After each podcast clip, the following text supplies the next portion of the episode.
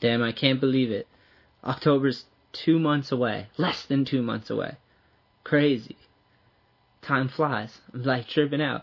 I was talking to, I think, Goonan or someone the other day, and he was like, yeah, AIN Cali tripping, our, our trip when we went to California was only eight months ago. If you told me, I would have thought it was three years ago. Yeah, like I would have believed him if he said that. It's crazy how t- time is flying, man. But uh, yeah, October, October third and fourth, the second New England Am. I can't believe like the first year was mind blowing. We're gonna do it again, and I'm trying to step it up because it's the second one, so I'm hyped to add like, you know, more stuff to make the days like eventful and awesome and fill it out. And uh, I've come up with, with some, some stuff. So on Saturday, October 3rd, we're gonna have 14 and under, 15 and over. We did that last year. Man, all the 14 year olds and under here kill it. So much style. I couldn't believe this. I couldn't believe the tricks they were doing. Honestly, I was like, wow, skateboarding is progressing. It's so sick. And then the 15, 15 and over last year. My God, dude, some of the best skateboarding. Period. Like tricks and gnarliness and just passion and drive and uh, style pop. Like, god damn. This time, this time we're adding an after party though. So we got 14 and under, 15 and over, and then that night we're all gonna head down. Everybody head to No Problemo Taqueria in New Bedford, Mass. Skater own, skater run, right next to Solstice Skate Shop. That whole there's a curb to skate out front. It's sick, man. And we're gonna have live music and just everyone hang out, network, meet each other, say what's up, and talk about the following day. So yeah, that's the first day. And then day two, October 4th, which will be a Sunday. That's to be to be the blowout. That's to be the gnarliness. We're to wake up early and we're to. I'm adding this to the event this year. It's a personality slash VIP slash shop owners contest. I, a contest isn't even the right word. Jam. Because really we do jam format, so it's you're not out there by yourself. It's just fun. You skate with a couple homies and just kill it. You know, do what you can do at the skate park. Skater's Edge has everything. Quarter pipes, ledges, rails, hips, small, big, whatever you want just jam. So we're gonna get all the people that helped build the industry in New England, all the shop owners, all the people that were the personality, like Ramsey and John Cummins, or like people that contribute in a funny way or however they can. The people that build the DIYs, those are the VIP people. The people that are building concrete and doing all that stuff, like those dudes gotta come and shred. So, and we'll give out some cool prizes for that. So we're gonna do that in the morning, and then we'll get later in the afternoon. We'll get the young bucks out there I'm talking about the skate shop invite contest. That's going to be gnarly. That that division, there's three riders from each shop. Three three last year, three every every team brought three killers. Seriously, three killers last year, and we had 24 shops enter.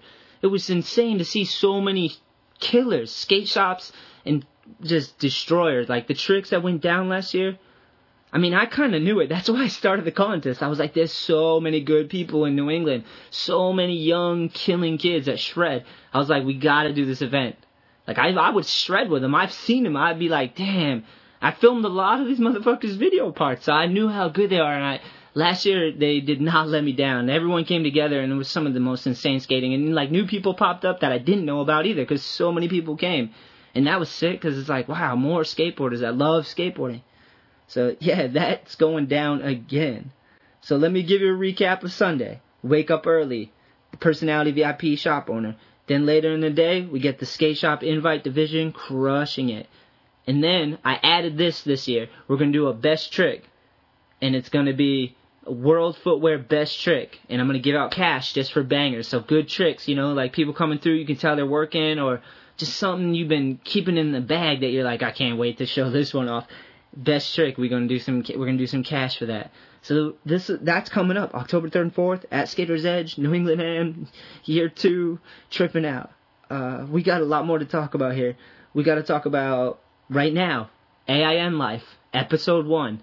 It's up right now. If you go to allineedskate.com or allineedapparel.com, either or, take you to the same website. The video's there the first episode. I worked, me and Manny and everyone who's helped me with it worked so hard. I can't believe it's finished. I'm so excited for you guys to check it out. If you like it at all, if it's any any bit interesting to you at all, please share it. That's that would help us out tremendously and be rad. Just more eyes on it. We created it. We're stoked to get it seen. So if you guys could help, that'd be amazing. If you didn't like it, I don't want to hear about it. Go tell someone who cares, not me, because I was stoked. I just wanted to make something awesome with people I like and just try to create something. I never done this before. This is my first episode. I'm so excited to share it to you. We're already working on the second one too, which trips me out. Uh, also, alright, so here's the big hammer of all hammers right here.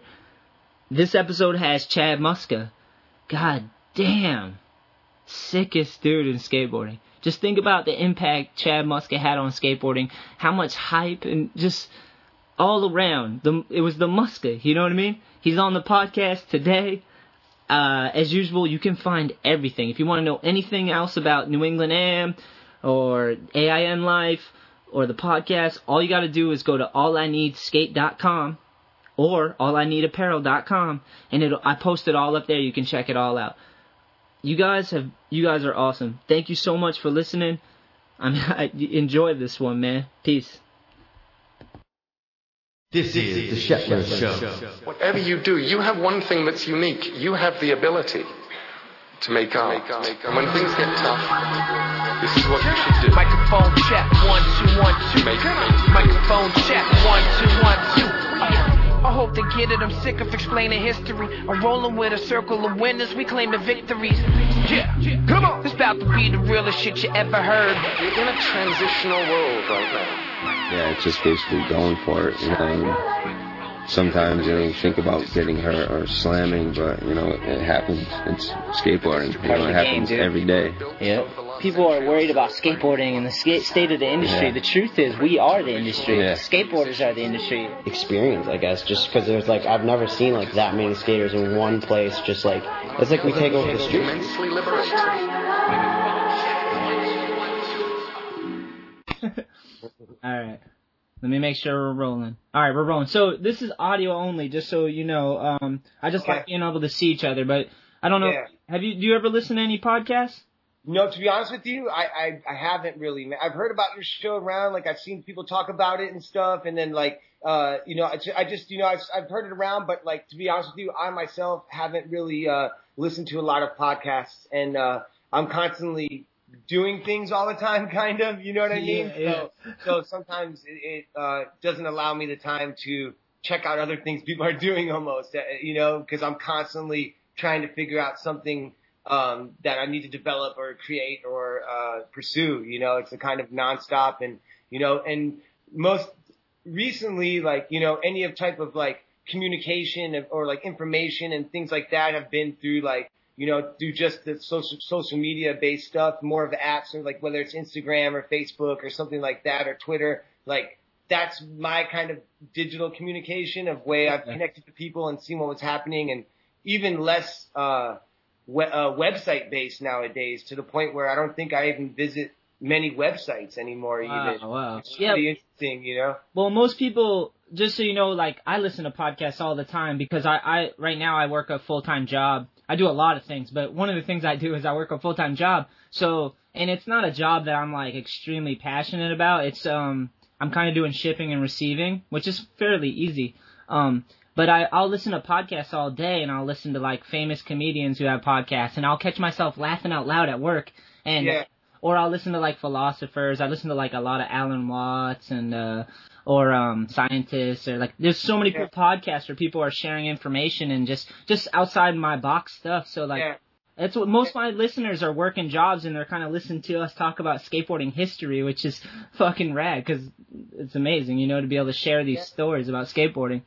Well, I Um, mean, have the tool to have this as a tool to like, yeah, to communicate with people, to to express a vision that you have, and you know, and and uh, your love for skateboarding, the people that you want to connect with. It's uh, yeah, it's it's like just the fact that I don't partake in some things doesn't necessarily mean that I don't like appreciate them or uh, you know, or, or have respect for it. You know, it's uh, I definitely think it's a cool thing. That's why we're here talking. No, super, that's why I was super hyped when you said you're down because I'm like, fuck, this is awesome. He's down to share, and it's like that's what we need right now. So, all right, on my podcast, there's no there's no censorship.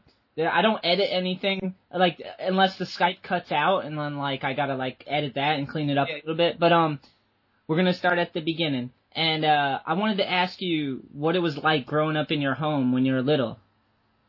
So that's like, I guess, any question for me probably has multiple crazy answers Oh, because I like that. wasn't necessarily like I, was moving my whole life, you know. So since I was a little kid, my parents were pretty crazy. They kept me. They they were going, and so I was obviously going with them. Yeah. You know, so you know, my early childhood is very fragmented, and um, and only bits and pieces are are mem- are remembered. You know, and uh, be- because it was so crazy, and because I've done so much in between. You know, so but from the beginning, yeah, it was just. uh I have these small flashes of memories. You know, I was born in Ohio ended up going around all the East Coast, around uh, Jersey and Philly and Delaware. Um, and as a youth, before skateboarding, you know, this is just as a as a kid growing up, and uh, and we were just moving, moving, and moving, and um, eventually my my dad and my mom split up, and uh, that's kind of where we were moving around.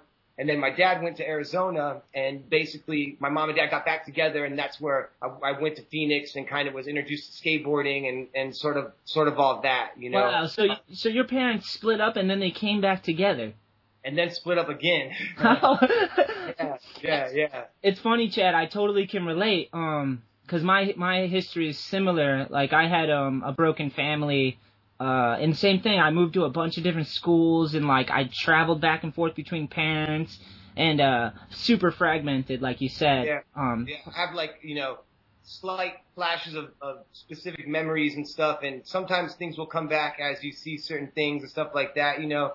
But it was definitely um, uh, you know a long crazy road of of the childhood that uh, led to skateboarding. I think I think that like you know all that craziness and all the stuff that happened during that time.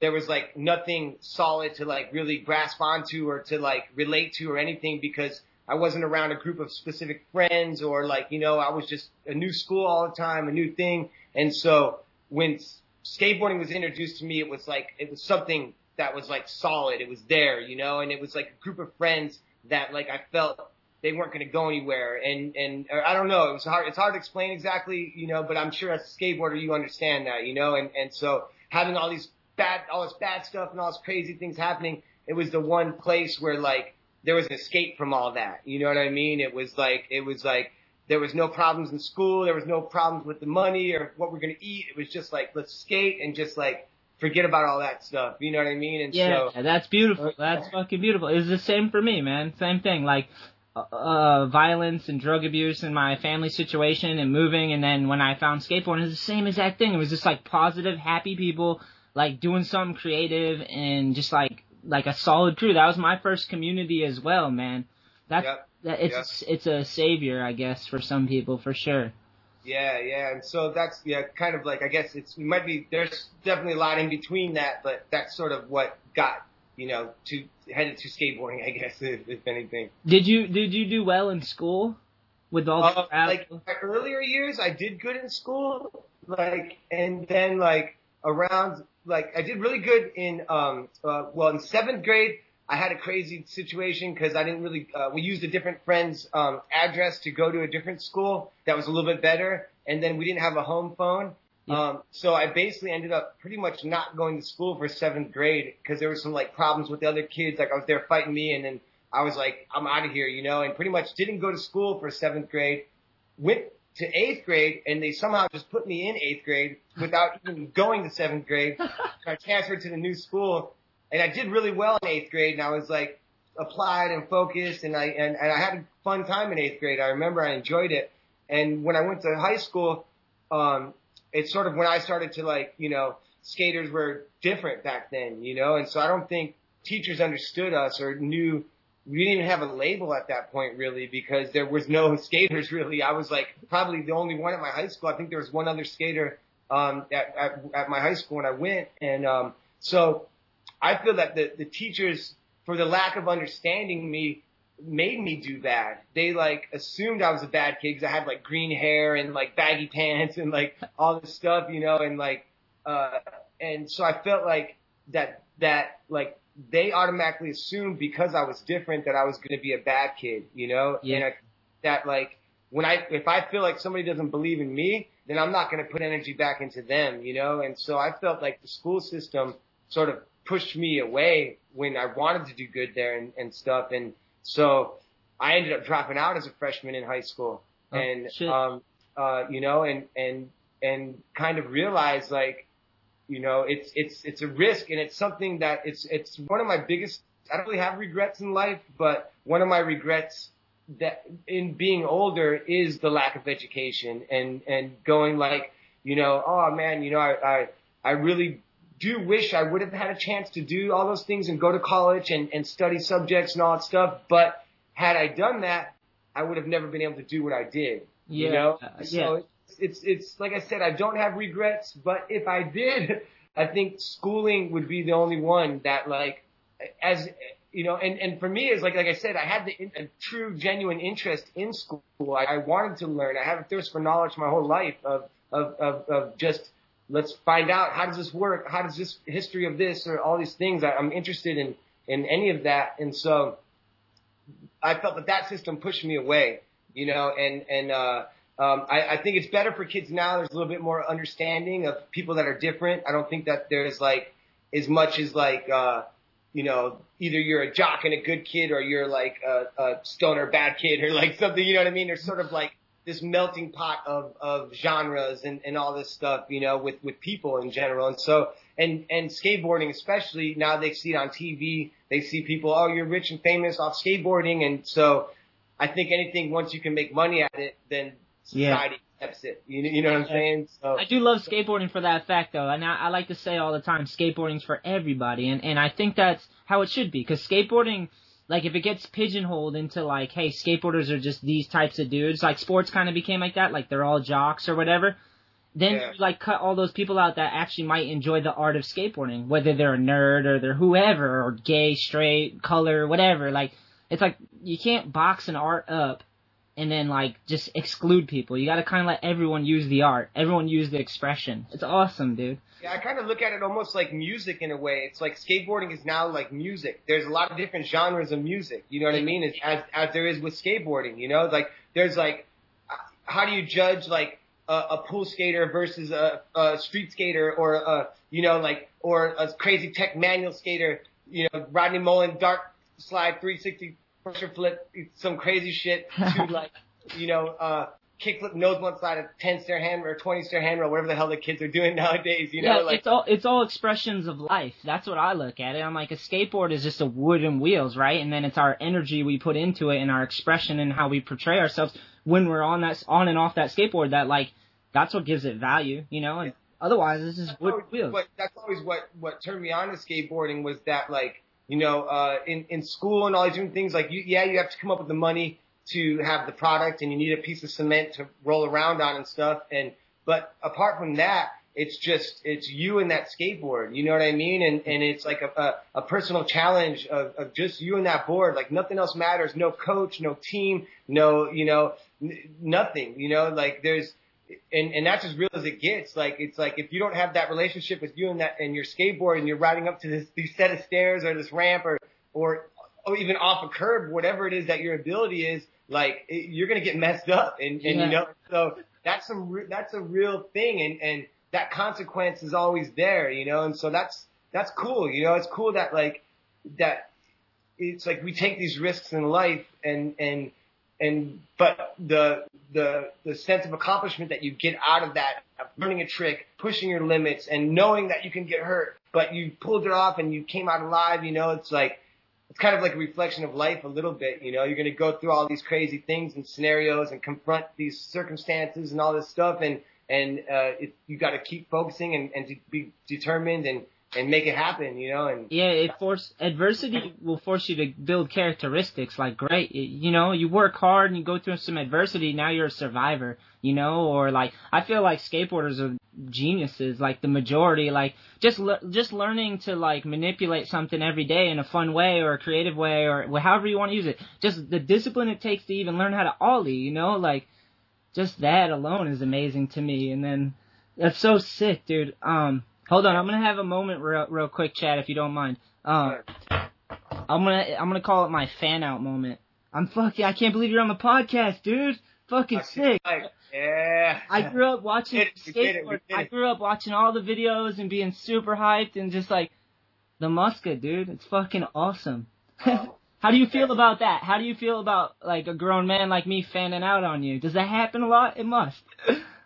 Oh man, I mean, it's all a blessing. You know what I mean? Everything that's happened in my life, like you know, it hasn't been a smooth ride by any means, but like you know, all this is is just it, it's it's amazing. You know, I, I'm you know I'm never gonna say I'm not tripping on shit like 'cause I am to this day. Like you know, sometimes I'm still waiting to wake up and be that little kid that was dreaming about all this stuff and like thinking like this might be possible. I might be able to be a skater and you know I might be able to make a living off of it or you know or just be pro. I didn't even think about making a living. You know, just like getting a free skateboard or any of it. So to like with the smallest amount of expectation uh, to see everything that has happened is just nothing short of just amazing and a miracle. And I'll never uh take any of it for granted. You know, it's just like it's And- it's. and- yeah. On top of that, I feel you've inspired a generation of skateboarders. You've definitely inspired me and my friends, you know, so it's fucking awesome, dude. Thank you. Uh, thank you, thank you, man. Now, much respect for you too as well, and, and you know, and that's like I'm stoked to see skateboarders do other things, to to pursue other ideas, and and I've always preached that within skateboarding, you know, and and to see like you know, so uh, you know, brother pro skater coming out and want to do something and make something else happen. That's when I'm down to support it, and and you know, and that's that's why we're doing the show, you know. Yeah, dude, and I and I get endless feedback from my listeners, and it trips me out because I have listeners all over the world, and they send me positive feedback about the podcast and how cool it is, and how it stokes them out for, you know, it inspires them, and the guests I have on, and it's like that fucking trips me out. I'm like, that's so cool. So then I'm like, I gotta get epic people on the show. Let's do it. And I'm like hitting up, hitting you up. do you know Aaron Suski at all?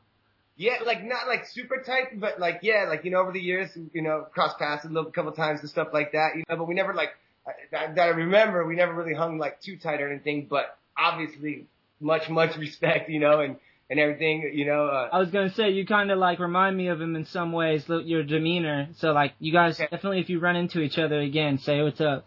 yeah, I'm gonna Oh. get my my my my, my Swifty grind on the back just, just crook it out. All right, yeah. um, all right, we're gonna jump around on the show because we got a lot to talk about, and I'm done. That's my fan out moment right there. I'm done. No, no more for the rest of the show. Okay, I got it all out. All right, back at.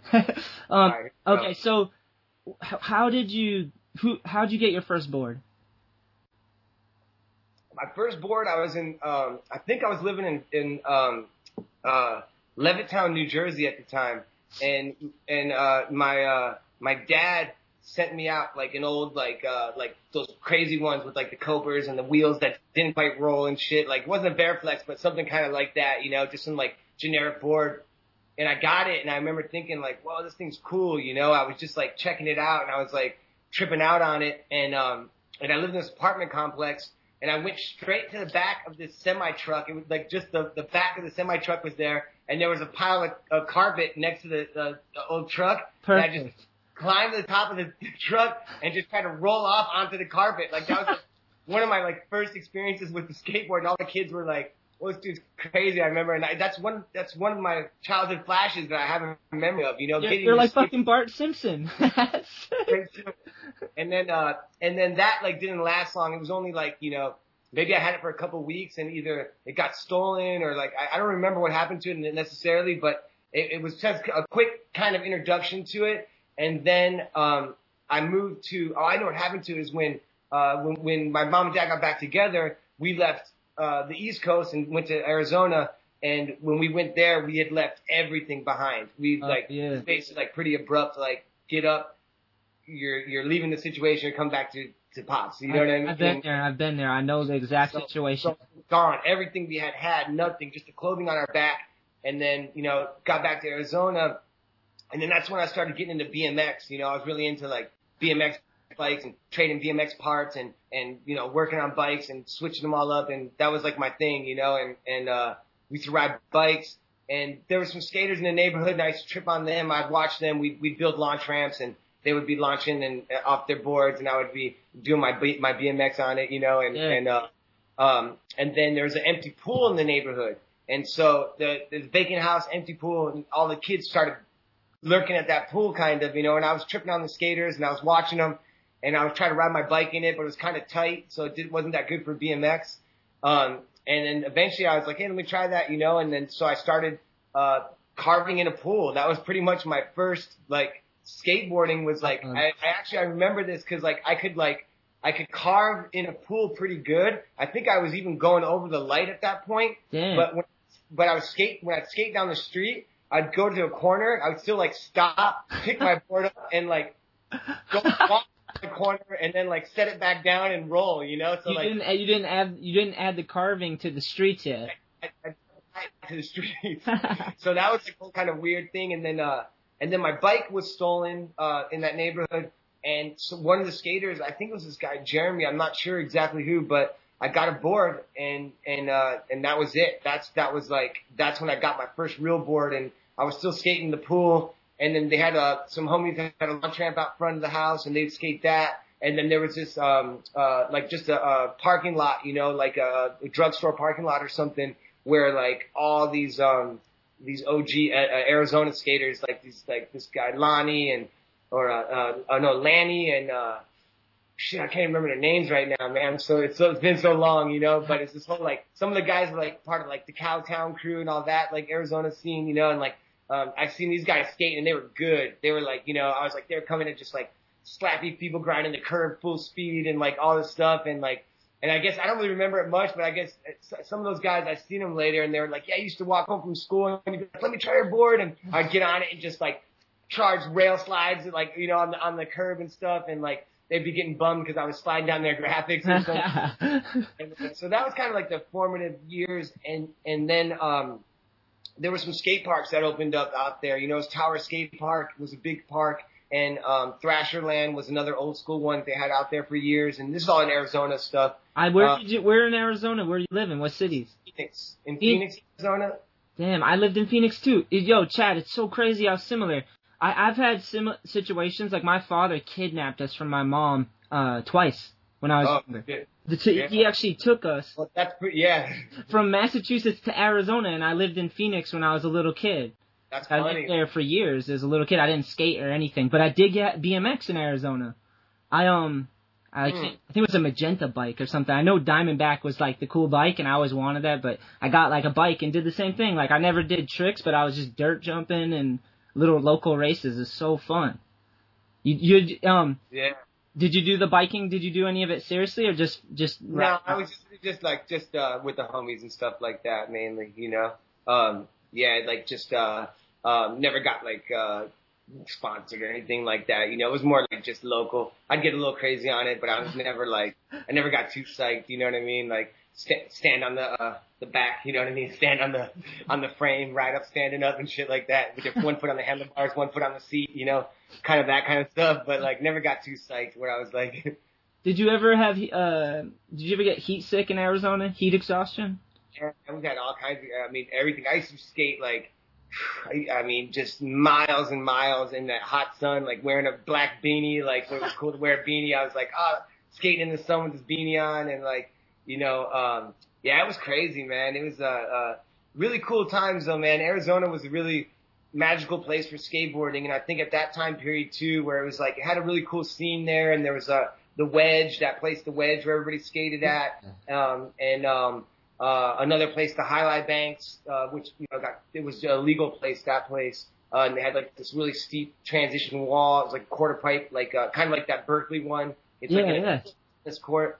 Uh, and we used to skate that. And, um, it was just, uh, in this Tower Skate Park place, which was a really cool skate park that like a lot of pros came through, um, and stuff. And so it was a cool scene. It had, you know, Arizona really had a strong skate scene, you know, when I first started and then it started to reach that skateboarding got that weird time period where it like it all started dying out, you know, and it was like that kind of small pants, big wheels time, and um, the magazines were shrinking, um, and skateboarding just kind of lost popularity, you know. It was sort of after that whole like Hokus Pokus, H Street, Life Video era, like all that was happening, um, and stuff, and then like it was like all of a sudden it just kind of was gone, like, and and there were just no skaters. And I remember just being like one of the only skaters for a long time and just like searching for somebody to skate with, you know, and I would like skate to downtown, I take the bus or skate downtown and just like skate by myself every day. Like, and just like if you saw a skater, it was like instantly like, what, what up homie? Like, yeah, let's go, let's do this. And like, you know, just waiting for somebody to show the tricks you were working on to her. Like, you know, something. I'd go home and like tell my parents, my mom or dad about it. You know, they'd be like, "What the heck is he? What's he talking about?" You know, I'd be telling about new tricks or something. You know, It's like a it's like a different language to them. They don't even fucking know.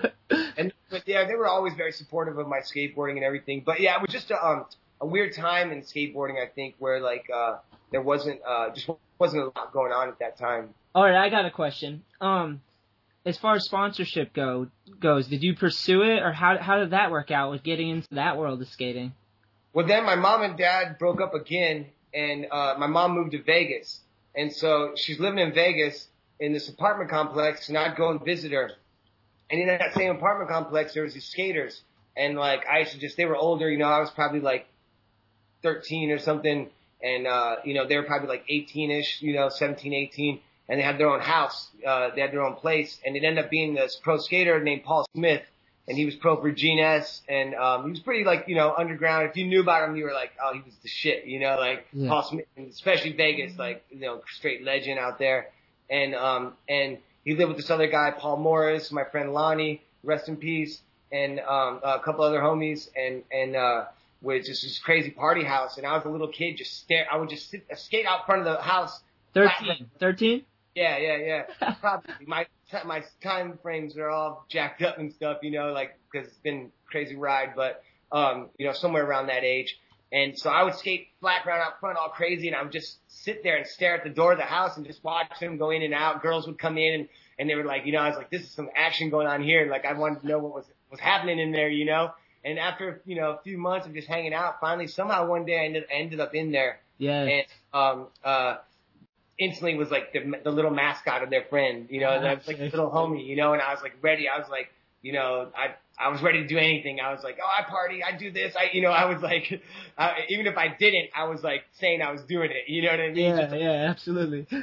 whatever it was, you know, and and uh and so they they kind of took me in, you know, and and eventually my mom moved out of that place, and then I would take the bus back to see them, and I think I went back to Arizona, and when I came back, they had moved, they had moved too, and my, mom and them both moved, and so I lost contact with them for a while, and was trying to find them, and it finally ended up coming back with them again, and so. That was like my first friend that was like sponsored, and so he got packages from GNS, and and uh, you know I can't remember who else he skated for, but you know, he was, I was seeing free product come to the house and I was just like, oh my God, like, look at those boards, like, look at the stack of boards coming to this house and he's getting it for free, you know, and I used to just like stare at him just wait, like, is he going to give me one? Like, you know, maybe to get one, you know, I get, usually get his old leftover ones or whatever, you know, and, and, uh, and, and, and I was like, you know, then I started just like skating harder and skating harder and skating harder and, and, and Paul was a rail skater and like, he was like, in this old video, like I don't know if you remember, like the Long Beach 10 stair, the fat aluminum rail one. Yep. You know, Smith grinded, lip slid that, and 50-50 that thing like 25 years ago now or something. You know, like it's about, it has to be 20, yeah, over 25 years ago. That's you know, gnarly. and so he, he was skating rails, and I had messed around on rails um, in like skate parks and stuff like that, and a few of them in Arizona, like some smaller ones. But I really was like, whoa, these guys are like sliding down these hand railings, you know, and I was like, this is crazy, you know, and, and I was like, I want to do this too, you know, and so I started skating rails with him and, and, um, and he's the one that really got me psyched on skating handrails. And then shortly after that, the Plan B video came out and Pat Duffy and all that stuff, and he got me psyched. But Paul was really my first introduction, introduction to like the idea of sponsorship even. I, to find out it even existed, you know, I didn't even Yeah, yeah, yeah. That- of pros from looking at magazines and stuff, but at, at that time I was just like, you know, I'm a skater and they're pros and there's, that's it. Like there's no, there wasn't even the idea that like, cause there probably was only 10 pro skaters at the time that, Yeah, you know, back yeah. then, 20, 30 of them at the most maybe, you know, when I first started, it was just like probably you go to a skate shop, it was like 10 boards. You had like your Gator or your Fred Smith Mini or like a Roskopp or a Neil Blender or like, you know, there was literally only, you could name off at least 20 pros and that was it, you yeah, know, like compared to today, there's so many Yeah. for sure. You know. companies and all this stuff, you know, and so, but that was kind of the first introduction and, and, um, and I was always like, I, I I was always expecting him to do something for me, kind of like, you know, I was like, I was like, I'm good. I know I can skate. I'm, I, I want to be pro now. I want, I want to do this. And I, I always thought if I just kept skating around Paul, that somebody was going to notice or something, you know? Yeah, and, uh, yeah. And and and and he started to hook me up, and then eventually uh, linked me up with uh, GNS, and then GNS shortly after that turned into just and it was like this is a very fast like time period, but then it felt like eternity, you know. Yeah. And then and became Maple, and and so that's when Maple skateboard started. And so through Paul, I ended up getting on Maple pretty much, you know. And, Do you remember? do you remember this maple board? When I was a little kid, and I, w- I was like looking through the CCS, which I don't even think CCS is around anymore. Is it? Do you know? Uh, yeah, it's still. I, I think so. Yeah, I think it's still. Yeah. Well, I was well, I would li- flip through the CCS looking for a board that I was super hyped on, and for some reason it was a maple board, and it it was just like one color, and in the middle of the board was just a box, and in the box had flames. It was like it was called the hot box board, and I wanted that one so bad, and there, I don't even know why. I just liked the idea of like a box with flames in it on a skateboard, and uh I never got it, dude. Do you remember Uh, the board? I don't know if I, I. It sounds familiar a little bit, but I can't quite remember that one. I don't know if it stuck with me as hard as it did. For some reason, dude, I go back. Doesn't make sense why I like it, but I just am down. Hotboxing the cars. yeah. All right. Here's the. Here's the. We're gonna move forward, okay? A little bit. Um. Where did when? All right. So I'm trying to like the timeline because when you came into skating, I'm trying to think. It was like Toy Machine. That's when I. I remember you were on Toy Machine. So where do you go from where where we were talking to where do we go from there as far as like stepping it up in sponsorship or progressing or? Yeah, there was like a there was like a weird time because like I was just about to get hooked up and like um Maple was starting to to to be like showed a lot of interest in me and they were like, hey, we got some plans, we want to do some stuff. And then they were like, oh, we're gonna send you to. They had sent me to one contest in California that I got to go to. And then there was this next one coming up, and they were like, "Oh, we're gonna send you out to this contest, all stuff." And I was so psyched.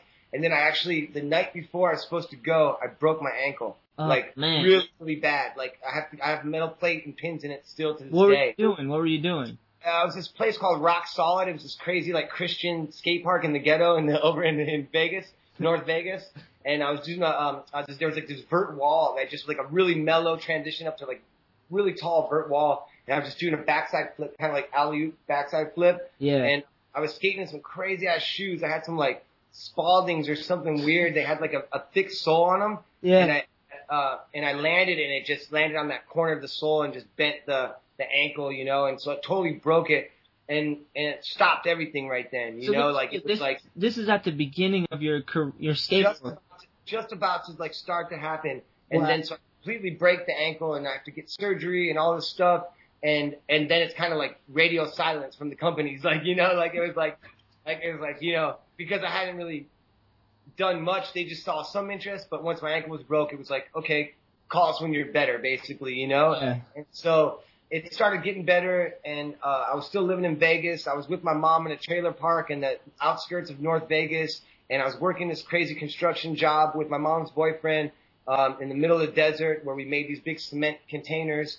And I was just like, fuck this, man. Like, and I was, and then I got busted for graffiti for my third time.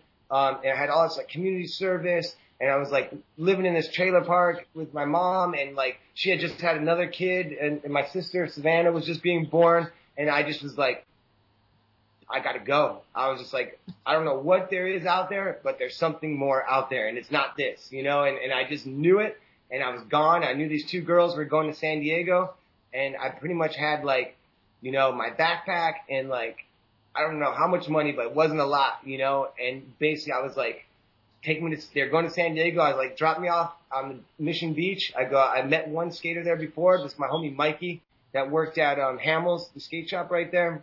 And I was like, I don't care, just take me. And they dropped me off and it was like a couple, about two and a half years of being homeless on the beach and uh, skating. There was like this crew of homies that are graffiti artists called the AF crew and some of the TV crew out there in San Diego. And I linked up with those guys and, um, and basically, uh, they sort of took me in. I kept skating, kept skating. And, uh, that's, Maple still was kind of like, you know, they, they were hooking me up, but it wasn't anything really, you know, it was like, you know, boards and I could sell a board here and there to get food and stuff. Well, it's, Uh, it's like how they'd hook someone up that had a home. Like you didn't have a home, right? So, so they're not, they're not really hooking you up. Like if you had a roof over your, that's, that's my look at it too. Is like if you had a family and you were living at home, they could just send you product, you know. And it's like, Yeah. but if you don't have a home, it's like it's really your survival at some point. Yeah, and, I can understand. I cool, can relate. like, yeah, and I love those guys, man, and for giving me the opportunity and and and for all that, you know. uh I can't remember all the guys' names. But Steve, the one homie Steve, worked at the sh- at, at Maple, and uh it's been so long, man, so much stuff, you know. But anyway, that was going, and um, and it was hectic, you know. It was like I was like I was almost ready to give up because I'd been out there for like two and a half years or three years of just being homeless and and just sleeping wherever I can sleep and and just uh eating how I can eat and doing whatever. But then that, my, my my ankle was still messed up. So when I got dropped off in in, in on the beach, I had I was on a cane still. And I- and uh, I still couldn't skate, and so I was just kind of a graffiti lurker dude that was like on the beach, kind of, and linking up with those kind of with that kind of crew. But they all skated too; they were all skaters too, you know. And um, um, but then it started getting better, started getting better, and basically, then my one friend from Arizona moved out and got a house in Hillcrest, San Diego. It's like on the outskirts of downtown, and it was like a skate house where like 20 dudes lived in this like small little studio and like the floor was literally like no move room to move at night because that was the only place to sleep everybody's on the floor you know and so That's better than I guess that's better than outside though for sure. yeah yeah yeah, it wasn't wasn't bad it was fun Although where were you? Right where are you? By the beach though. The beach was cool when being homeless but then we were in Hillcrest so it was a little bit you know you were sort of trapped in this like little zone you know Yeah. uh, uh, and um, it, it was crazy, you know. But then somehow Josh Kalis started coming by the house at that point, and like Josh had knew known one of the other guys or something, but somehow Josh started coming by the the house, and that's right around the time when Josh got on Toy Machine, um, and and you know Jamie Thomas and Josh were hanging out, and somehow Jamie Thomas and I wasn't there, but uh, I had this spot, this night, not spot me tape, but just the video footage that we had been filming. Um, it was it was going to be for Maple, the I think the Rites of Passage or something. I can't remember the name of the video, but uh, it was a Maple video, and um, uh, I was some of my collect- footage was collected on a VHS tape, and somehow he came in there and saw it and was like, "Hey, who is this? Who is this dude?" And they were, "Oh, it's this guy Chad, blah blah blah." And somehow somehow we ended up linking through that scenario somehow. And um, And this is is this right when Toy Machine was forming? well, Toy Machine had been around for a while, but it's right when I think Jamie had got on a little bit after because I think it exist. It was something before. I can't remember. My my, Yeah. my head's a little messed up, so you might want to Google some of this shit. I'll, I'll get Ed on. Yeah. I'll get Ed on the podcast. Yeah, get Ed, get Ed on there. We got to get the next podcast to com- reconfirm some of it. He was sober the whole time. I don't know if I was. uh, but what's, yeah. what's your um, poison? What's your poison? Oh man, that's a whole nother conversation. but but uh but yeah, um, you know, uh it was you know, it was it was interesting times, you know, to say the least. But I, I had seen I remember I had seen Jamie before I'd even come out and I was stoked on him because I was like there was something different about that time when he was just coming out, I was like when I, I noticed him, something was different about him, you know, and I was like this guy's like crazy. Like he's like jumping off rooftops and like he was like he was it was before his handrail stuff. He was kind of like this rooftop guy or something. I can't remember. I just remember like ble- bleached blonde, weird hair, and like just seeing him and being like, this dude's pretty crazy. He seems cool. And then I, I met him, you know, and I was like, oh shit, that's the guy I had seen in videos or something.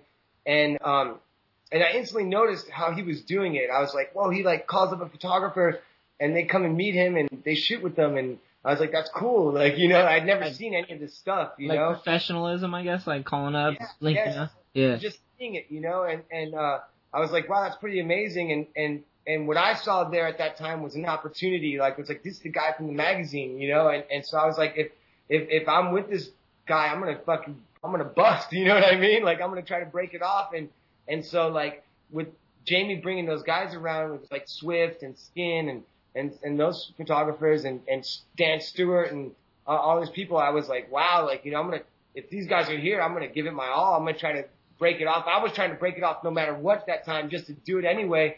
And um, but I was like psyched to see that, you know, and and and then and then Jamie sort of just took me in, you know. He was kind of like, you know, hey, let's let's go here, let's do this, let's go let's go to that, and I was just like, he had a car, I didn't have a car, and I was like, someone's gonna drive out to these skate spots and do this stuff. I was just like psyched, you know. Yeah, you get to go along for the ride, dude. That's awesome. And then, so we, to- sorry to cut you off, but I used to kick it with some rollerbladers because they had a car, so they would drive me around, and we would get to go to skate parks, and I was like, fuck yeah, it's a ride, and these dudes are down, so. Get there, getting there is half the battle, right? yeah, so you're rolling around with Jamie, and you're yep. shooting with all these dudes, so that that's kind of like the where you're getting recognized more. Maybe not yet, you know. It was like starting, you know, something was starting to happen, and and and then Jamie, I think, pretty much just asked me like, "What do you think about you know being on Toy Machine?"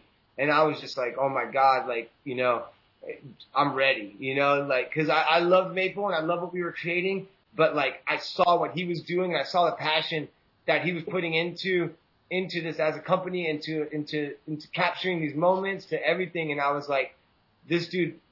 That's what I want to do. Like, yeah. you know, he was doing exactly what I was like, that's what I'm gonna do. I'm gonna I'm gonna be part of these companies. I'm gonna like be focused, film this footage, you know, help lay out the video, like you know, all that stuff was like I was interested in that idea at that time too, you know, and so he he was just like he was in there doing it, and I was like, yeah, like this is a perfect combination, and and I was like, let's let's make let's do it, you know, and and so I was just like so psyched on that opportunity, and I felt like that was like my first real introduction to like okay, here's an opportunity, here's something that you can actually do, you know, and yeah. and uh, you know, because I grew up watching Ed's videos from like the useless wooden toys, you know, all that all that stuff, and New Deal videos and TV to, to Toy Machine and all that. So like, you know, I, I'd been a fan of Ed for years, and I was I was uh, interested in what Jamie was doing at the time too. Um, so how long, how long did that go for? How long did you ride for Toy Machine? I mean, my time frame is so bad, man. I don't even know. You know, it was, it was at least a couple years, I think, right? I, I, I don't know, something like that. I can't remember to be honest with you, but uh. Do you remember? Um, do you remember filming your first like legit video part, like focusing and being like, yeah, this is gonna be in a video? Not because you said before you just kind of had footage and you weren't really like filming a video part. Yeah, I think the, the first time I actually thought about it was a toy machine video for sure. Because before it was just like oh, I'm gonna go skate and we're filming it, you know, and and I knew it was gonna be in a video or something, but I never thought to analyze it like, oh, like this is a video part and how, what's the intro gonna be, and you know, Jamie was really, you know, methodical about all that stuff and and sort of like opened my eyes to it like oh this is like something it's like painting a picture or something you know? It's like you get it's it's the way you choose the colors or the choose the, the placement of your your your your part or you know the song that goes with it and and I saw that that was an expression of like you as a person and and like I, I can't remember like I think Uno had already came out like the Uno video like before that I don't know I see like I don't remember I don't remember which came first man but like you know I was just focused on doing, you know? That's, that's the whole time. How did, that's awesome. I like that. Cause someone's gotta create, you know what I mean? Like if, if you, you, you gotta have like, you gotta have help. There's gotta be people do, doing different jobs and someone's gotta be the creator. So it seems like you're into art and creating and building hype, dude. Um, do you, re- do you remember, well, I got two questions. One, we'll start with this one. Do you remember did you feel a difference when like do you remember the exact moment when you were like whoa skateboarding's massive because there's like some of the demos you guys did and like the seas of kids and all the traveling and stuff like because you said skateboarding was so small like back back in the day so do you remember feeling the tide turning or where that came from yeah sure i think like as my career was growing in skateboarding the industry and and on a whole was growing too with it so it was like it was kind of simultaneously going at the same time where we were like uh, you know, it, I was watching it happen. I was seeing skateboarding expanding. I was like, and I was felt like I was a part of helping encourage it and go out on these tours and all this stuff. But I really remember like the first toy machine tour I went on. I was kind of making weird noises. Oh, we're still good though. Okay, we're good. Yep. Uh, feeding back this way a little bit. I don't know. Um, but if long sounds good, you're in. We're good. Um, yeah. Uh, they uh, you know, we we went on this like three month tour and it was like a Toy Machine and Foundation tour together because they were both under Tum Yeto, you know. And um, so we went on this. I was on tour for three months, and I was a mess. I was a crazy kid, you know what I mean? Like, I, and the, these guys like, oh, who's this new guy over here? And like drinking 40s in the back of the van, and you know, passing out and talking shit and having you know, some fun. You're young. being the crazy kid that I was, you know, like that's just all I knew growing up, you know, and and uh, um, and so like it was definitely met with like some, you know, resistance, I think, to some of the older pros and stuff with like Heath and, and, uh, Josh Beagle and and Paul Sharpe and all those guys kind of like, who is this dude in the back of the van like coming out of nowhere talking shit and raging and like, you know, I was just I was on the time I was like I'm in heaven, you know, I'm on tour being driven across America like for free, going to these places, skateboarding, you know, meeting these people. I was like, man, this is I'm, I'm nobody's killing my high at that point. You know what I mean? I'm like, I'm, like, I'm doing it. I'm, I did it. You know. Fast forward till now, I'm like, you want me to jump in the back of a van with all these skaters and drive across America? Like, what? Like, what are you talking about? Like, you know, like, changes sometimes after a while. You know, it's still fun, the best thing ever. Like, don't get me wrong, but you know, at that time, that was like, I, there was no difference for me being on a yacht in the middle of the Mediterranean. Like, you know what I mean? Like, that was equivalent at, for me at that time. You know what I'm saying? I'm like, I'm over here with these pro skaters in this van in Arkansas. I was like, hell yeah! Like I was, I was, was hyped. You know? It's literally your dream, dude. I was the same way. It's like yeah. this is what I fell in love with, and this is what I dreamed about, and then you're actually in your fucking dream, and it's happening. And you're like, this is crazy. It's like yeah, and so nobody was gonna take that away from me. I don't care what they said at that point. I was just, I was living the high life in the back of that van, and I was always in the back. First one probably passed out, like you know, like you know, and and uh, I I loved it, man. Those were the formative years, but it was basically like I took off on a three month tour, and and I and I don't think anybody knew who I was or anything, you know. But I went to every town and lived life to the fullest when I went to that town, and that included skating my ass off for the demo, finding as many street spots, and then what's up with the scene? What's up, homies? What's going down, ladies? What's up, everybody? Let's go. Like, take me out. Like, let me find out how do you guys live here? What's I want to experience life like you guys experience it, you know? And so I always had that.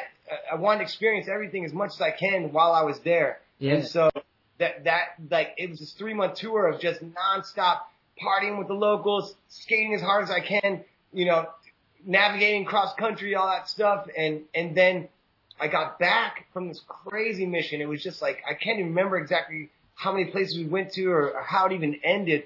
But I remember when I got back, it was like it was like shit was starting to happen, you know, and I realized like there's something going on here as far as like me being able to be a part of skateboarding, to be able to like be a voice, to be able to try to create products, to you know all this stuff that I saw it. I saw it on that tour. I saw the kids, the interaction. I saw how the companies were doing it. I saw how the magazine was capturing these moments. I saw how the videos were filming it and creating videos. Like all these things were happening, and I it just excited me. And it just it just was like, okay, let's go, let's do this. And like everything I would do in life, I want to put everything I have myself into these projects, into this passion and skateboarding, creating, designing all these things, you know, and so that was really the light switch. When I got back from that tour, I was like, okay, it's on. Like this is my life, and this is why I'm here, and this is what I'm gonna do. You know what I mean? Like, yeah. That was it. That was it. You know, like. That's beautiful. um, two things. All right. One is I have a skateboard brand. It's called All I Need, and I think you could understand it. you just described it to me. so it's like, um, and then the second was, how how did you you said you in school were you good at art?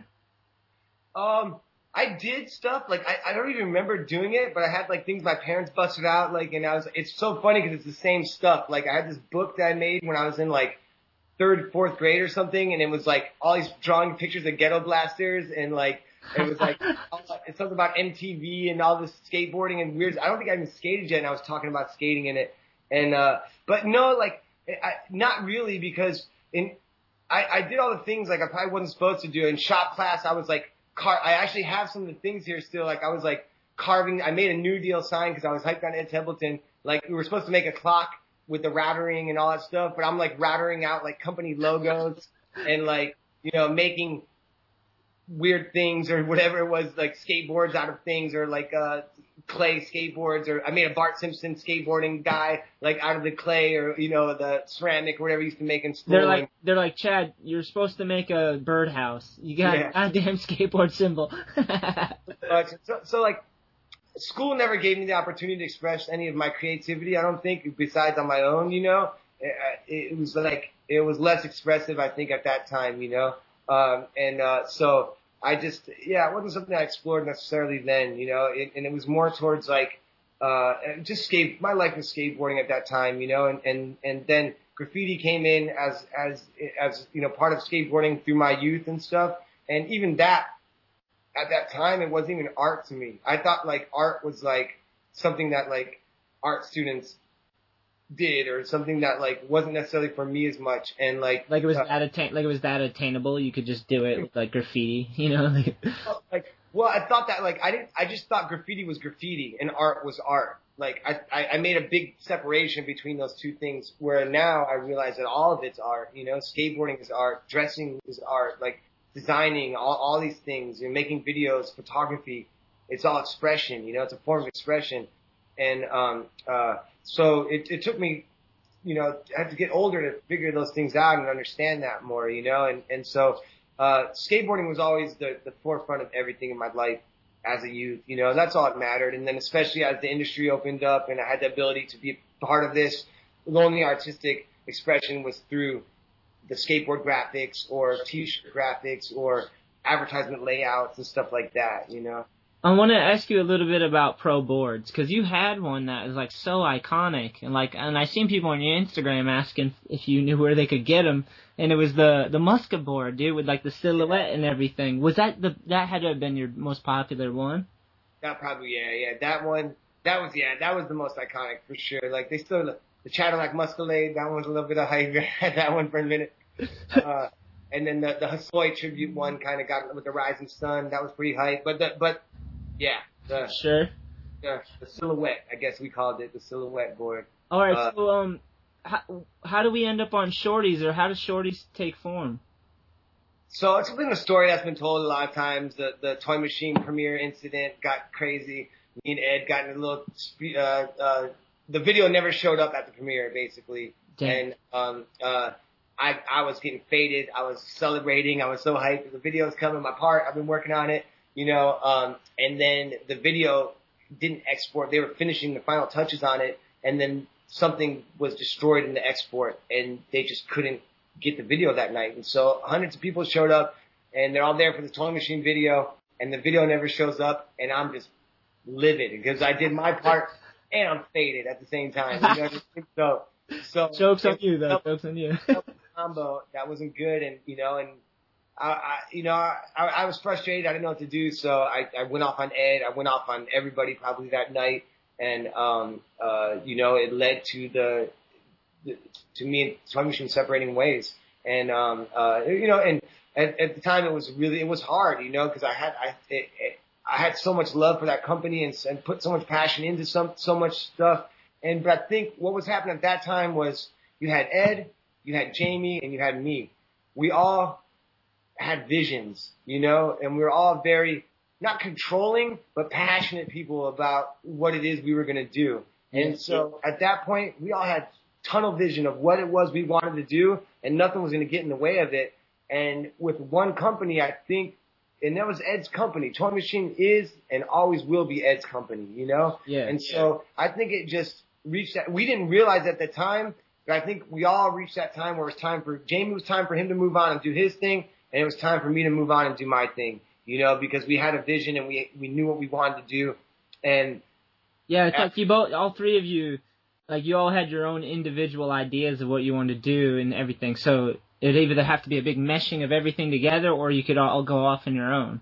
Yeah, yeah, and it worked really good at one point for us all to be together and push each other and had that drive, you know, to like just be psyched and and and uh, feed off of each other's motivation to to push each other, skateboarding, you know, all these things, and so it was amazing, amazing time, and like I love those guys, man, to death. Like you know, Ed and James, you know, will always like eh, be such good friends from from that experience, you know, and it's funny because in skateboarding, a lot of people are like, you know, oh, Chad and Jamie were like enemies or something. Like you know you either had to like Hesh or Fresh or something. Like you either had to pick Jamie or Chad. Like it was like kind of for a while it was kind of a thing. At least I, I felt it we as being friends together we felt it a lot kind of it was like oh either Oh, I'm sure there was, dude. For sure. what's the other kind of thing, you know, and so it was funny. So, you know, it, it, and, and, and, and it did, it was a little frustrating through the way that all that happened and stuff and us all being young and trying to solidify our mark in skateboarding and stuff, you know. And so it was an interesting time, but you know, like I said, that like those guys will be friends for for life. And So and does that is that like when you went off with Shorty's? So then it was like, okay, it was done, and I was like, oh shit, like what the hell am I gonna do? Like, you know what I mean? Like I'm like, great, like is it over? You know, like it was like, was that was that it? You know, like and Like I mean, I knew it- you got one party at a premiere where Yeah. the video didn't show up. that would suck. I'm glad it wasn't over. Yeah, and then uh I was hanging out with Tom Penny a lot at that time. You know, we were Sick. like at the time we kind of like crossed paths and like just really clicked as friends, you know, and and um um and loved skating with each other and pushing each other and he kind of we had different styles of skateboarding that sort of like you know, he made me want to try to flip my board downstairs. I made him want to try to grind the rails, you know, like we kind of Yes. bounced it off, and it, we just really had fun skating at the time, you know. And so I, I was like, they were like, "Do you want to ride for Flip?" And I was like, "Oh my god, like that'd be amazing!" Like you know, like I was always had so much respect for that team, and I and I thought it was like crazy that they were gonna ask an American to ride for Flip, you know. Like at that time, I don't know if there's a, Americans that ride for it now or not. Maybe there is, but yeah, I don't know. But I think at that time, I don't think there was any Americans on it, so I was like. It's cause is- it, it's 'cause it started it started as uh from over there. Where where is it from? Do you know? So UK, somewhere based, I think. Yeah, so it started over there. So for them to have an American on was yeah they built it from a whole nother country basically, huh? Yeah. Crazy. Yeah, so I thought that was cool, kind of a cool idea. Oh shit, am I losing you? No, I'm still here. Okay, cool, cool. It was like it was glitching a little bit, but uh, I'm gonna yeah, I'm gonna have a little bit of a fan out moment. Tom Penny and you together would be the most epic session. That would be a childhood dream come true for me, dude. Uh, That's amazing. it was a childhood, it was a childhood dream for me. Looking back, I mean, those are like, yeah, Tom is still like one of my all-time favorite people in the world, you know, and is, and uh, he, is he in the states or is he overseas? um, uh, he's you know he's all over the place. Sometimes I don't really know, but from the last you know between uh, Copenhagen and uh, Barcelona, he's kind of back and forth between the two. Um, you know, and he's just such an amazing person and like one of the most talented skateboarders in the world that should be like a multi-millionaire from what from what he's introduced and done for skateboarding Yeah. you know, and and he just doesn't care really, you know, and, and it's like it's so like admirable in a way to see somebody have that much talent and not care about capitalizing off of it, you know, like just the simplest of things, you know, give him give him some chips and give him some some shelter and some place to skate and like you know he's he's cool, he's good to go, you know, and like he's always been kind of like that, you know, and and it, it, it's it's crazy, you know, because I just know like what that guy did for the progression of skateboarding. When you look at it now and you try to tell these kids and talk about it and have them watch some videos or something and and be like, what, like you you can't they can't tell. Like you have to you had to be there during that time period of skateboarding to see the level, the notch that he just skipped. You know what I mean? Like yeah. like skateboarding was down here and he just came in up here and people were just like, whoa, like what do we, his style's a little weird. Like they had to find something to say. it's like, it's Yeah, like I feel like because I grew up like, like, said, big fan. So same with Tom Penny, dude. Like I I seen that moment. I see the vid. You can see it in the videos, like his level and the energy and the hype and like it's yeah. He definitely had an impact on skateboarding for sure. Um, all right, all right. Um, Yeah, so basically that to go backwards kind of with the whole to Shorty's basically, you know, was that was going to go on and I think I I was on flip I think for a couple weeks like and I, but it was not, nothing deal signed nothing you know just like hey let's do this you know and then Tony from Shorty's hit me up and was like um hey I really want to meet with you I, I want to start Shorty skateboards and I'd always been stoked on Shorty's because of the marketing and I just thought they were really genius in the way that they approached everything and, and uh, from the design of the product to, you know, a lot of thought put into what they did. And, and I had already respected them a lot at that point. And I was like, you know, I'll, I'll take a meeting with them if anything, you know, and, and went, they, he was like, next, he's like, come to Santa Barbara next day. I was in San Diego and so they flew me to Santa Barbara from San Diego, which is pretty funny. Like, you know, I would probably never fly that, this, at this point. And I remember I was scared as hell. I was like, I thought I was gonna die because it's like one of those like airplane planes, you know. yeah, the little So one. I'm like, I'm like, great. I take this meeting. I'm gonna die from going to see this stupid, you know, They could meeting. just send you a fucking Uber if it was nowadays. And so basically, uh, met with them, and he was just so hyped about the idea of doing shorty skateboards, and they offered me amount of money at that time that was just like I just couldn't even believe it. You know what I mean? I was like, I'm gonna get paid that amount of money, you know, for skateboarding. Yeah, to And- do what I love. What the fuck? and so like it, it just was an offer that I couldn't pass up, you know, and and plus the opportunity to completely build a new team, to do all the things that I that I saw in my head when I was working with Jamie and saw what he was doing. I was like, okay, this is what I want to do, and I wouldn't have had that opportunity at Flip. You know, I would have just been another rider, and um, and and you know, obviously no disrespect to to, to them, you know.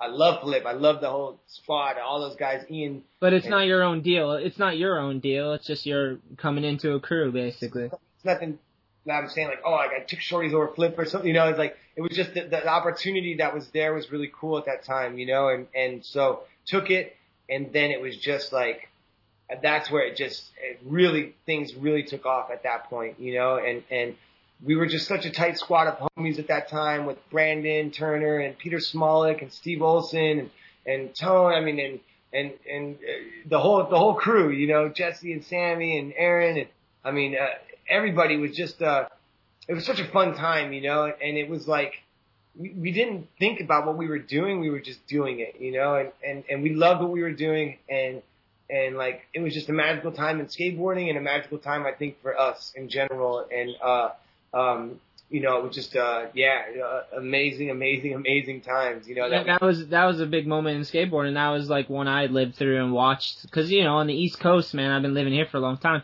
We got the brutal winters, so like we just get magazines and videos and like watch what you guys are doing. You know what I mean? We're like, so I can't wait to thaw out and get the fuck back out in the streets. You know? But Shorty's fucking took over the industry for sure, man. That fucking is amazing. yeah, crazy, crazy times. Can't believe it happened. um, now I want to kind of get a little bit into the art more. Like, what what are you doing nowadays? Because I watched a video where you you set up a whole art show, and it seems like you're doing a lot of cool stuff. You, or you're having like a lot of really rad opportunities with your art as well. Yeah, it's like it's weird because I had a, um, an injury in skateboarding where I, I tore my ACL really bad, and my M, my MCL, my ACL, and uh, my DSL. No, Anything, all of them. or all SLs. Uh, but uh, um, so that like you know it really affected me as a person like bad. Like it took a lot out of my my soul, my being. You know, of like being such an independent person and all that stuff to like having that month in bed and like getting it back and, and then going through the recovery process and all that stuff. It, it took a lot out of me and I was freaking out. I was like, what the hell? Like, and I couldn't skate, you know, and so like that sort of like, and I was in New York City at the time and, um, uh, a lot of my friends were doing like different art projects and, uh, doing some street stuff at the time and putting, you know, some murals up and street pasting and, and that kind of stuff. And I was freaking out. I didn't know what else to do. And I was like, started kind of painting with my homie Harif, um, in, in New York. And, uh, uh, what's up, Harif Guzman? Haculla. hell yeah, hell yeah. but, uh, you know, that, that's one of my best friends. And I've met him before in New York, man. It's awesome. That he, that's the homie, man. And uh, and so, you know, he was really the one that was kind of like, you know, he was doing it, and it was like I started just messing around with him, and I was like, oh, this is kind of fun. It's like, you know, it's a release. It's something that like it's like skateboarding, you know. It's like you have all this energy and all this these ideas and all this frustration. And then you put it out through your skateboard, you know, and so I couldn't do that, and and that was the longest I had gone, you know, since I started, I think, without being able to skate um, from these injuries and uh, from that knee injury. And um, so I'm sorry to slow the motion, but what what was the knee injury? What were you doing? Skating? Yeah, you know, see that thing that Rick McCrank kick flipped off of? It's like a big bent beam, like a metal beam, and you got to go haul ass and wrap the skinny thing. It was in Menikmati. It was in the video. That Ardo did a crook up it, I think, and yeah, So that one, uh, La Défense in France. yes. But uh, um, yeah, so that spot, this one homie was skating it and doing this nollie big spin off of it, and I already skated a little bit. And I wasn't really feeling that thing. I wasn't like we had just gotten Paris that day, and uh, me and uh, Lizard were skating around, and we were getting really fired up, and I was hyped, and I was like, I just wasn't ready to take it to that thing. But this one homie was skating it, and he was doing this nollie big spin off it, and he was just like trying it so many times, and he was like landing on it, and it just he was going kind of slow by the time he got up to the top. he was catching it perfect every time and just landing and like exploding. You know what I mean? Because he didn't quite have that momentum to keep it going. Yeah. Somehow, and for some reason, I was like, oh, I better just, I'm gonna try to skate with them and keep them hyped up, you know. And I started doing a finger flip off the stupid thing. Yes. stupidest move in the world, you know, and like, like, and I did one and I landed and I kind of like put my hand down and kind of sketchy rode away. I was like, let me do another one, you know, and I basically went to grab it and I just, I didn't grab the board when I went to do the finger flip. And so the board just shot out and I, and I just went to land and it's one of those ones where you think you're going to hit the ground one second before you do. Ooh. And I tensed up and then relaxed. Oh And- man. and it just hit when I relaxed, you know, and so my knee just went inside out, ba- ba- backwards, basically. Uh, it was a bad one. The ambulance took me away and everything because of my, you know, it was like wrong. He's trying to show me the opposite way. God. I know, I know. I did I did my ACL when I was younger. It fucking sucked, dude. Yours sounds way brutal though. So it was it was bad, you know, and, and had to go through all the physical therapy to get the surgery and all that stuff, and so that really took a lot lot out of me, you know, and and um, that's when the art started trying to really kind of really came back into my life, and and um, and started to like you know apply some of the old graffiti stuff that I was doing, and it was nothing. It was just like a if anything, it was just a, uh like a release, like I said, you know, and then that sort of led to me going like, oh, well, I can do some of this stuff for skateboard graphics or for t-shirts. And so I started to apply that more to the products. And I'd always been involved with the creative process, but uh, a lot of my earlier graphics, I wasn't actually doing. Some of the some of them I did, but most of it was just working with graphic designers and stuff like that to get the finalized product. Um, but then I started to really apply some of this, and and that was more of a a graphic design element almost, where I was like a graphic design designer that was applying some of that imagery to canvas, Yep. some of these kind of like you know silkscreen imagery and um, different mixed media stuff like that, and and it was fun and it, it was sort of it was a progression, just like anything I try to do. I don't stay within one thing and get comfortable and only do that. Like I'll try to figure out what different processes or how can I utilize them and all that, and it just kept going. It kept going, and um, and then it started to get some interest, I guess, you know, and people saw it and they were like, "Oh, this is cool," or you know, and and uh, I was I was stoked because a lot of these people that were finding out about it and stuff were like had no idea about like what I did as a skateboarder and stuff like that. It was just through the art community. They were starting to take notice and, and, and liked it. And I was like, I thought it was so cool to like be able to do something else besides skateboarding as well too. And, and to have somebody be stoked on it, you know, and, Yeah. and, uh, and so that was, it, it, that's sort of what kind of kept, kept that going, you know, and since then it's just snowballed and, and, uh, continued and continued and, and, uh, crossed paths with some amazing artists and some different galleries and all this different stuff that like allow, allowed me to do some of this and put it out there and, and, uh, it's cool, man. I, I, I love it, you know, and, and, uh, I love creation. I like, I like to, to think of an idea in my head and manifest it into reality. And that's what I've always done, whether it's a trick on a skateboard or, or a graphic that you're designing or, or whatever it is, you know. There's a Harley going on in the background. I don't know if it's too, might hear it. A good No, it's- construction done. A little rumble, but Yeah. uh, might not be too bad. But yeah, um, so yeah, you know, it was just, uh, uh, there you go. There, there, that's, that's getting louder now.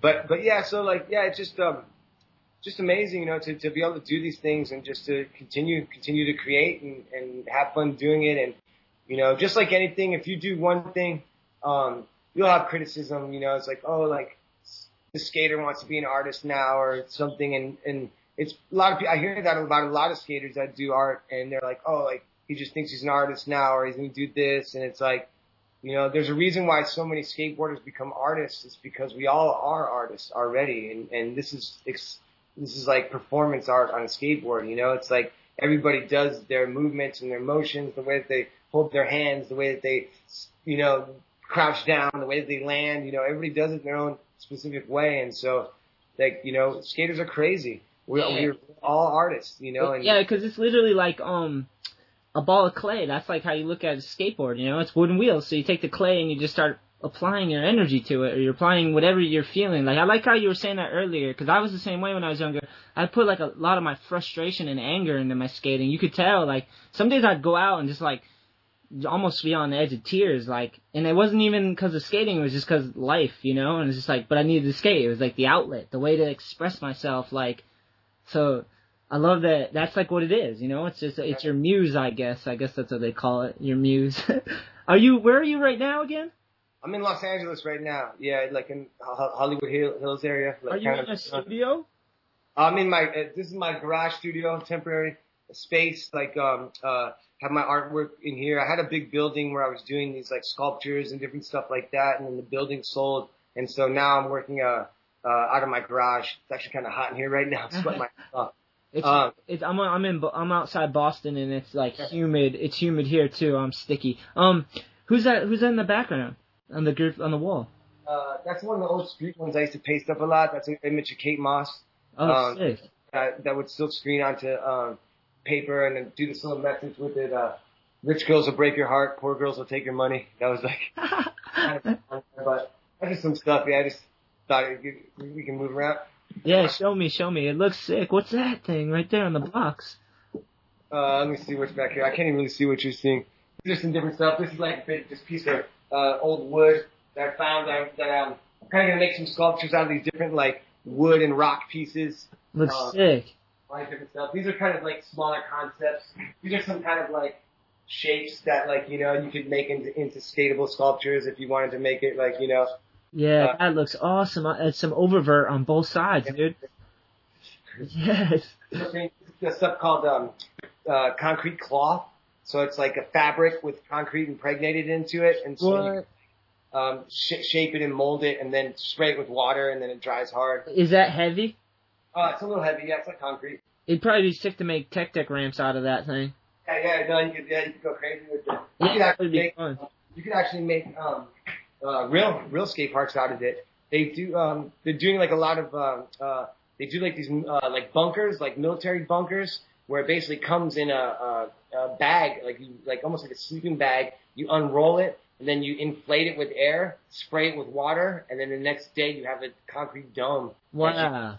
You, you know, live in or Damn, that's crazy. What the fuck? I'm really interested in process of all these different mediums. You know, like when I'm working with concrete and steel, making some of these sculptures.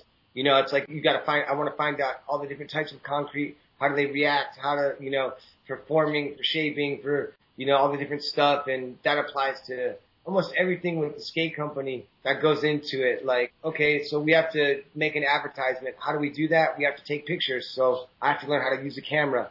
I have to, you know, un- I, I want to understand all the things that go into a company or into these projects that I'm involved with. Like, even if I'm not doing every single one of them, I want to have some sort of uh, knowledge about those things and be able to, um, uh, you know, if I want to know about silk screening a shirt, I can know about the different meshes or the the plastisol between water-based ink or you know whatever it is or, or editing a video. I want to know how to use you know Final Cut or or uh, Premiere or whatever it is. You know the the you know different programs. I want to know how to work Photoshop and get the the photos I want to, you know, understand shoe manufacturing. How is not just the, the two-dimensional design of it, but how are they made? What are the materials? How are they injected? How do they react to the mold? You know, all these different things that like I, I want to understand and, and know. And so I'm constantly studying process and mediums and, and how can I apply this to whether it's an art creation or a skateboard or a shoe or a photo or anything. I'm just trying to study process and, and, and make cool stuff with it or not even cool, just fun things that I like to do and enjoy to make things. Can I add? Can I add something to to your to your life, to your schedule? Um, you should once a week or once a every two weeks or something. You should just record a podcast about like something that you learned about and then talk about it. Like th- Yeah, that. you know, so, like, I definitely have like because I like to create content. Like it's fun for me, like you know, and so but I haven't. You know, besides Instagram, I haven't really had an outlet for it. Like I used to be anti social media stuff, and I was very like, oh, I'm never gonna be on Facebook. I'm never gonna do any of this stuff. And then as I watched all those things grow, there was all these like there was fake Facebook pages of mine and that had like hundreds of thousands of followers or something, you know, and stuff. And I was like, whoa, like this other person is in charge of the way that the rest of the world is is is seeing me and what they think I'm up to and all this stuff. And I was like, well, if someone's gonna do it, I better be the one doing it, you know. And so that's when I started to change. Only a few years ago, probably three years ago or so, was the first experience with any type of social media for me. And so Um, It's funny. uh, it's, fun, it's funny because the the back in the day it was like you weren't like you skated for a brand and the brand kind of it was up to the brand whether they're gonna promote you, you know, to tell your story kind of, you know. So Yeah. back in the day, like all the brands, were, I skated for Zoo York for Yeah. Years and they just kind of I fit into their look, you know. It was like we didn't have control of our the way our image or the way we express ourselves to like for people to see, you know, or we tried through magazines, which an interview can only do so much because when you hear each other talking, you can pick up on sarcasm and humor and all that stuff much better. Um, yeah, I don't know where we're going with that, but I, yeah, so yeah, we're definitely in a different time, and and so like the idea of content is cool to me. You know, like I like it. I like to film stuff, and and and like you said, I think it's like as you're experiencing and learning stuff, it's cool to share that with people because you never know, like if that's you know inspiration could go on to become the next big whatever it is that you're experimenting with. You know, it's something. You know, so so trying to figure out where that um where that home is to express that content. You know, like because Instagram you're limited to 15 second video, you know, um, and then I, I don't know, I guess maybe a YouTube channel or something. I don't know. I don't know the best place. to do podcast, podcast, because you could do one once a week and you could record it. It could be as long as you want or however, you know, like my podcast's like an hour to two hours, but if you're going to touch on a 15 minute subject, you could have 15 minutes a week from Muska talking about something you're learning or passionate about or excited about, and you'll have listeners. They'll, you'll keep gaining listeners if you just keep putting out episodes. You know, as long as you're consistent, if it's like once every two weeks, people know to check it out. Like that's coming. Cause I, I have it on my iPhone and then like I have, um, Joe Rogan. I like his podcast. Um, Fighter and the Kid, which is like my UFC, Brendan Schaub and another comedian. They have a podcast together. And then I have like NPR does a podcast. So like, I know like I go, I work a job Monday. I go, I got these podcasts lined up and I know I get to check out I'd add the Muska one in there for sure, dude. I'd be like, oh, every Monday I get a little taste of like what Muska's up to. Sick as fuck. I would, you'd be in there for sure. Tim O'Connor does one, which is pretty cool. Who? Tim O'Connor, he has podcasts as well. He's got a couple episodes.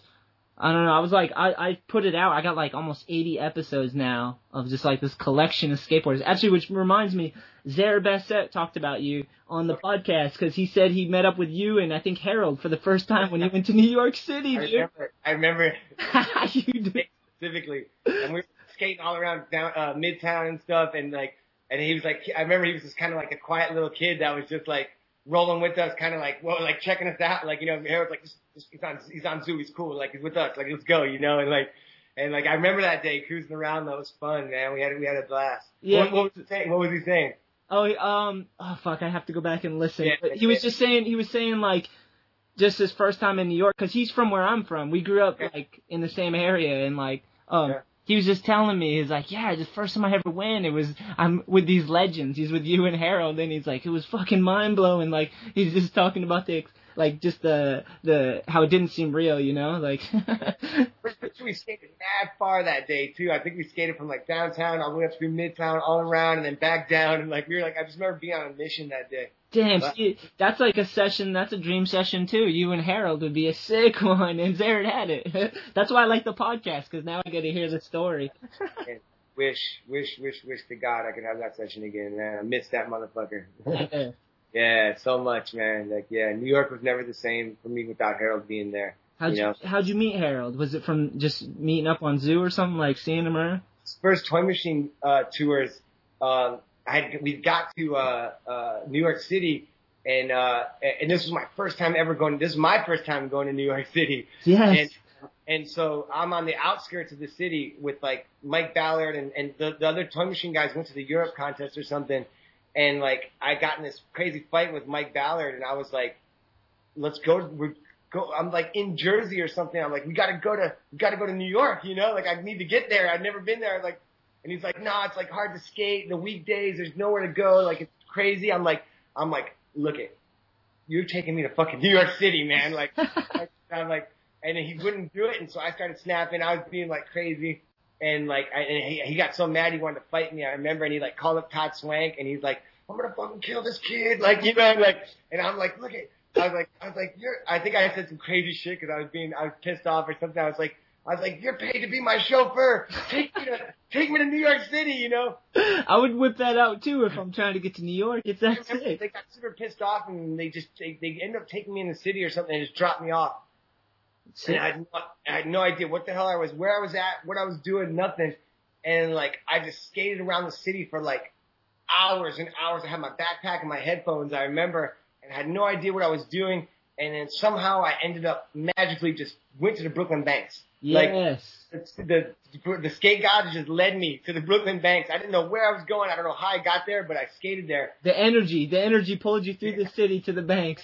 Up and there was mad homies, all skaters were there, and I was so frustrated. I was bugging out, and I went and I just started skating the handrail, the the um you know the the, the one handrail that was there. I think it's Nines a, there? yeah the nine stair, you know the brick one. Everybody's always skating. Yeah.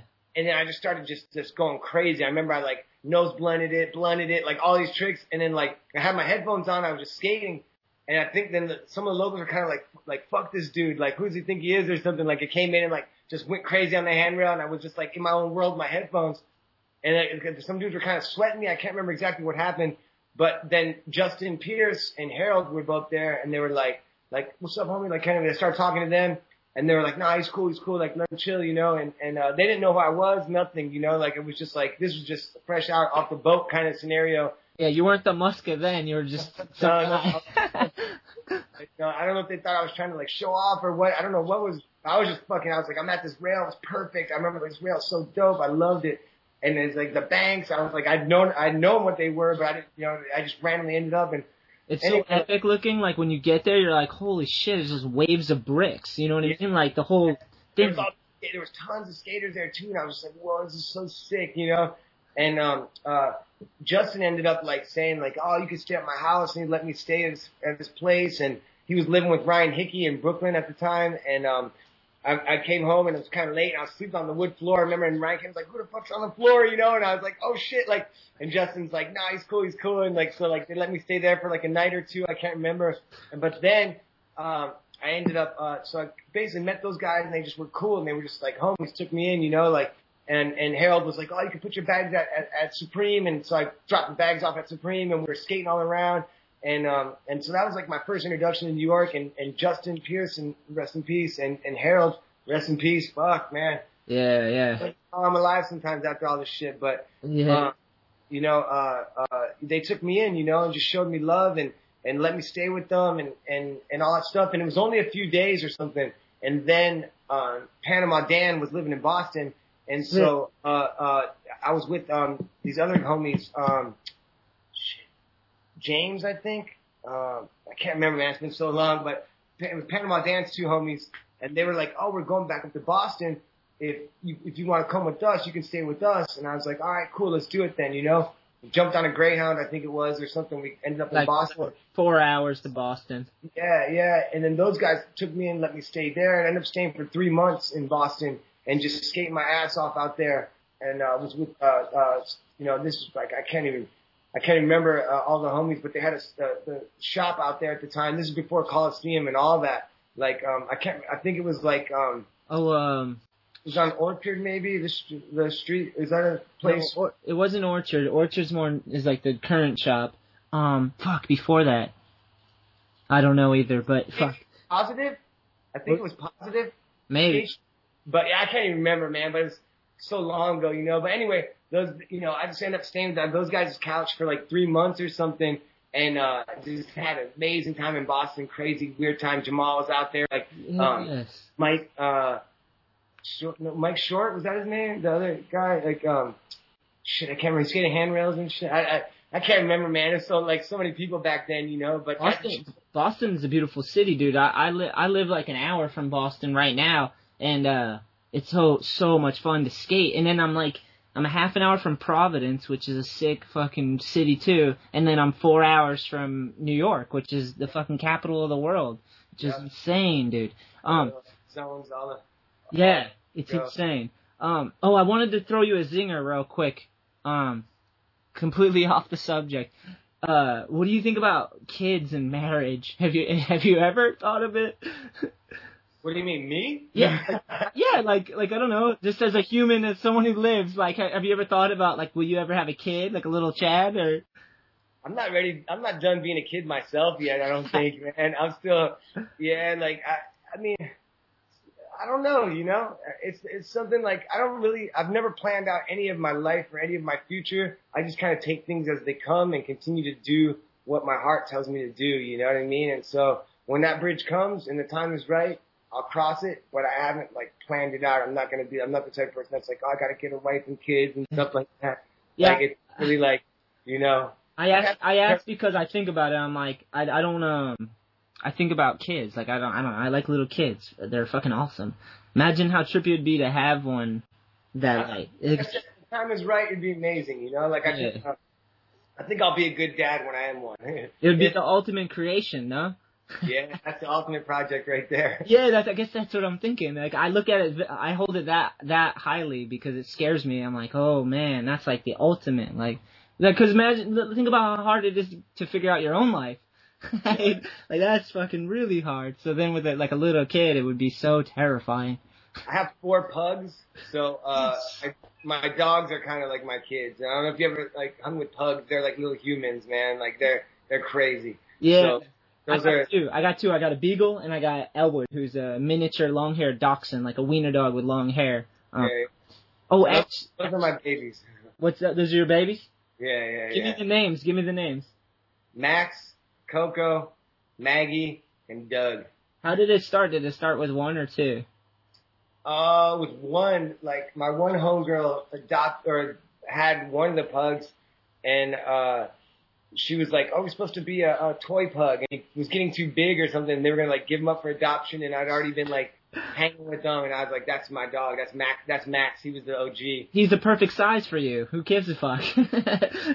He had a big old tongue out. He's like, uh, like, like four inch long tongue hanging out. He's he's crazy, and uh, I just I fell in love with pugs in New York City. Actually, I was like walking around one time and like I just saw them. I was like, oh, I'd never seen them for some reason when I was growing up. I just never saw a pug before, and uh, uh and then when I saw uh, saw them in New York, I was just like, oh my god, I love these dogs, you know. And um, and I can't remember if Harold got his first or I got mine first. I can't remember, but uh, it was around the same time and.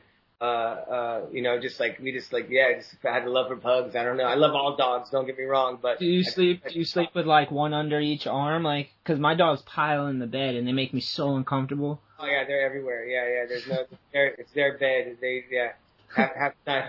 Oh, right so, now, doing construction on my bathroom because they found black mold in my uh my bathroom. Whoa. And so they ripped the whole thing out, and my bedroom it's connected by my bedroom, and so I've been sleeping on the couch for like three weeks with all the dogs and my girl on the couch for three weeks. So it's been a little been a little crazy. damn, black mold. That's sketchy.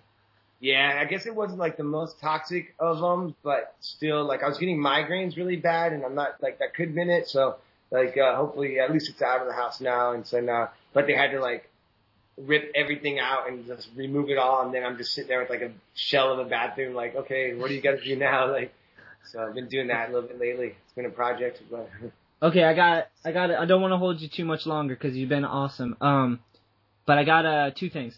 One was, oh, I gotta tell you a story about my dog Amber. She's a beagle, and uh, I posted the video online. Uh, we found a hole in my backyard, and just like six inches down in this hole is like a family of rabbits, and they're just like in the middle of my yard, like just not not by like a shed or a tree. It's just a hole in my yard that I mowed over. I fucking mowed over two days ago, and I didn't even realize there's a whole family like six inches below. And uh, my I'm, I'm out back, and my dog yelps, and I'm like, what the fuck?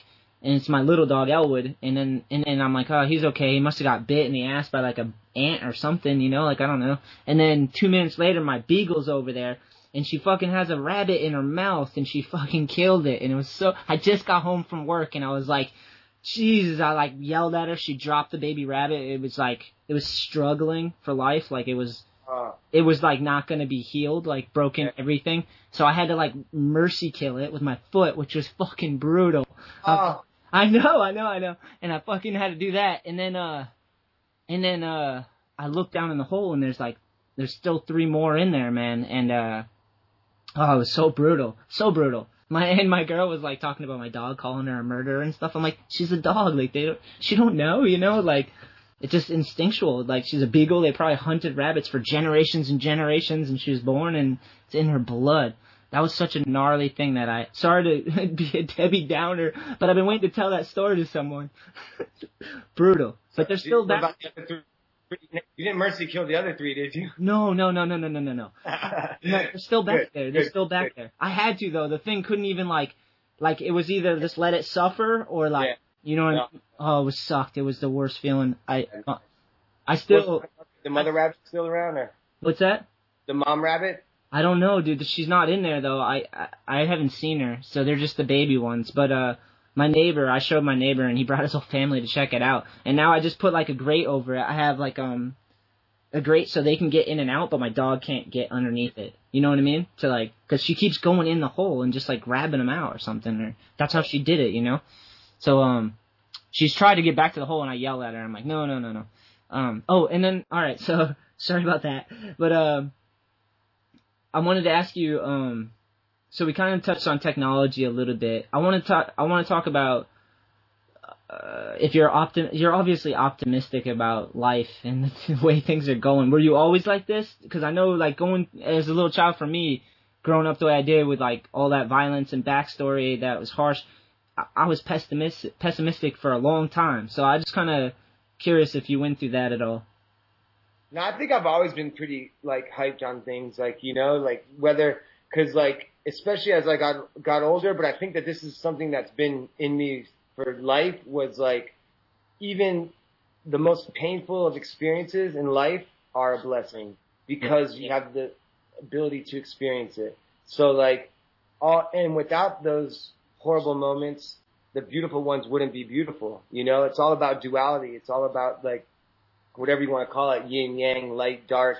It's the duality of things that make this universe possible. You know, so like if if if I didn't experience those crazy moments in my life, then these great moments would never be as great as they have been. You Yeah, know, the and high- so the highs you wouldn't recognize the highs unless you went to the low lowest point because then you know how much it takes to rise up to those points. Exactly. And so like, I mean, everything, of course, things hit you and like, sometimes it takes a lot, a little bit longer to dig yourself out of a scenario or a hole that you can put yourself into mentally, physically, or whatever it is that you get, you go through in life, you know, but like, ultimately, like, everything keeps going with or without you. So it's like important to just keep going. You know what I mean? At your own pace. And, and I found it's like, you know, I don't try to judge or compare myself to others and what they're doing. You know, I just try to like focus on cool stuff, try to stay as positive as I can as a human and do the right choices and, and like, you know, like everything else seems to work itself out from there, you know, and it's like nothing will be perfect, but you know, all you can do is try, try your best. And that's, that's what we're here to do, right? Yeah, and it I think I think if it was perfect, then it wouldn't be perfect. You wouldn't want it. You'd be like, ah, it takes like you got to have the yin and the yang, like you're saying for sure. Perfection is boring. Like, you know, like, I mean, you know, im, im, perfectly imperfect, I guess. Yeah, yeah, yeah, absolutely, dude. And I love that you said try because that's something I'm big on. I like when people try because when you're young, you're, it's a growing process. You're at the beginning. You don't. You're brought into this world, and sometimes you're brought into the world at a negative or with negative shit around you. So it's like, um, if you just keep trying, if you, if you, you know, even if the people around you are decaying and just being foul or whatever, you know, not neglecting life, like, but if you just focus on how amazing life is and just keep progressing in your own life and trying to see beauties in others and you know I, I that's I that's like the most important shit in my life is like that growing process because oh yeah. you know being being into a situation being birthed into a situation you have no control out of and you don't have any of the normalcies of like what people say family is and stuff like that Yeah. fuck with your emotions your feelings the way you perceive the world like all this stuff have you ever tried a float tank Uh, what is that? It's a sensory deprivation tank. Um, I, I I actually did a podcast with the lady that owns it, but basically it's a tank. You go in, it has 10 inches of salt water, Epsom salt, and you go in and you float. So you have no gravity and you have no senses. You put um wax in your ears so you can't hear. You're in a tank, so it's closed. You can't see. All your senses are cut off. So it's like the, almost the first time you ever hear your own inner voice, and you float for like an hour. So it's great for like your body because your body doesn't have gravity for an hour, so all your joints and all that salt water and magnesium for an hour, it just heals your body. And then just like to hear your own voice and like without any stimulus at all, it's like being in outer space. Fucking sick. What's it called? Flow what? Oh, it's called sensory deprivation tank, but people call them float tanks. You could look oh, them up; they're everywhere, man. I went to one. Yeah, if you ever get a chance, it's really good, man. It's very uh healing too because I, I we walk around with all this shit on our backs, especially from like our past and everything, you know, like, and you forget that it's there and you feel weighed down. You get in the tank and it's like there's silence and no stimulation, so you just like kind of get it all out, and then you stay in there long enough, and then you start creating and daydreaming, and it's like fucking amazing because you're like floating in space. You have none of your senses. I think I think I have the ability to to make that float tank in in without even being in the tank. No, no, people people do it. I mean, yoga they talk about and other things like that. Do you just say in general life you have a way to do that? I think so, and that's what I've been finding out. Like just to like, and through meditation, you know, Yeah. shut, through shutting everything down, like and and and and going into your head and listening to that voice. Yeah, I try to practice that on my own my own little uh regimen, I guess, you know, and Yeah, that's how it happened for me too. I kind of was like at work and I'm dealing with a lot of different personalities I never dealt with and a lot of weird like dynamics in a workplace that I'm just like, so I just found a way to like kind of just silence my narrative in my head and just like focus on the task in front of me. And it's like, it's nice to have that. And the float tank like really pushes you into that moment. Like you get in there and it's like you're forced into that moment, which is awesome. It was scary for some people, but it was scary for me at first.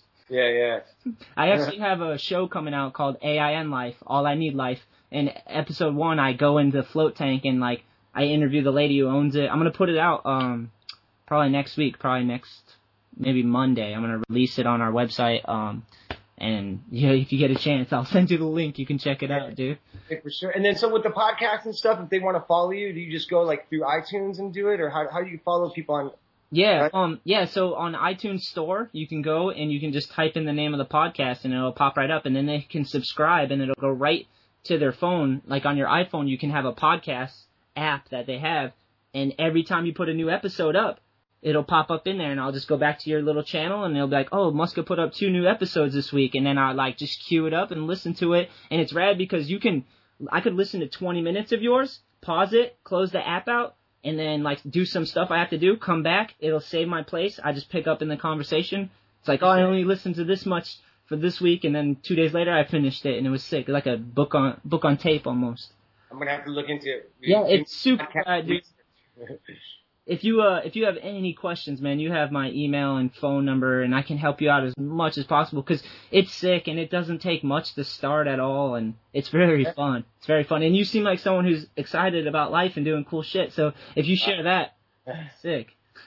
Heck yeah, heck yeah. Chad, so um, actually, how we usually wrap these things up is uh, if people want to check out your art or your skating or anything, Chad Muska, where where do they go? What outlets do you have? Websites, Yeah, social probably, uh, probably Instagram for at the Muska is is uh is is the main one. I'd say I'd say Instagram would be the main or uh uh on Facebook Chad Muska official.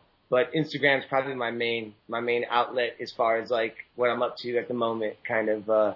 How do you thing. how do you do it with like your art and stuff? Do you sell anything? Do you have a web store? Or is that like a different? No, no, no. I just um, for me, the art is more about creating it than it is selling it. You know, and I'm blessed to have the the, the uh, outlet through skateboarding and through shoe design and all that to sort of like fund my life. And then so the art is I sell some art, but it's never like uh, something that I'm that interested in in in doing. Is, is more about making the the stuff.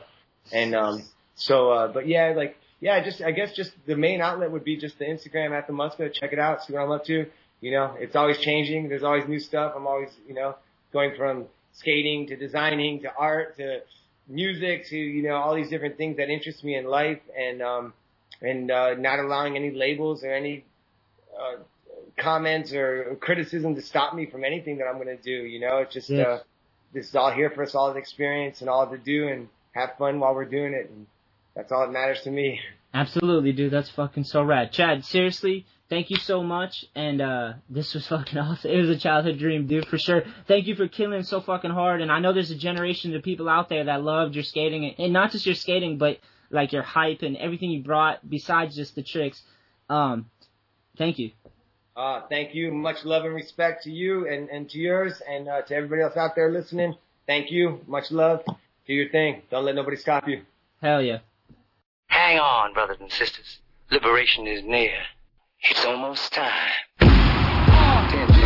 Ready? Hell yeah. Say, come on. To all my people, where you at? Put your fist up. We gon' twist up. Say, come on, come on.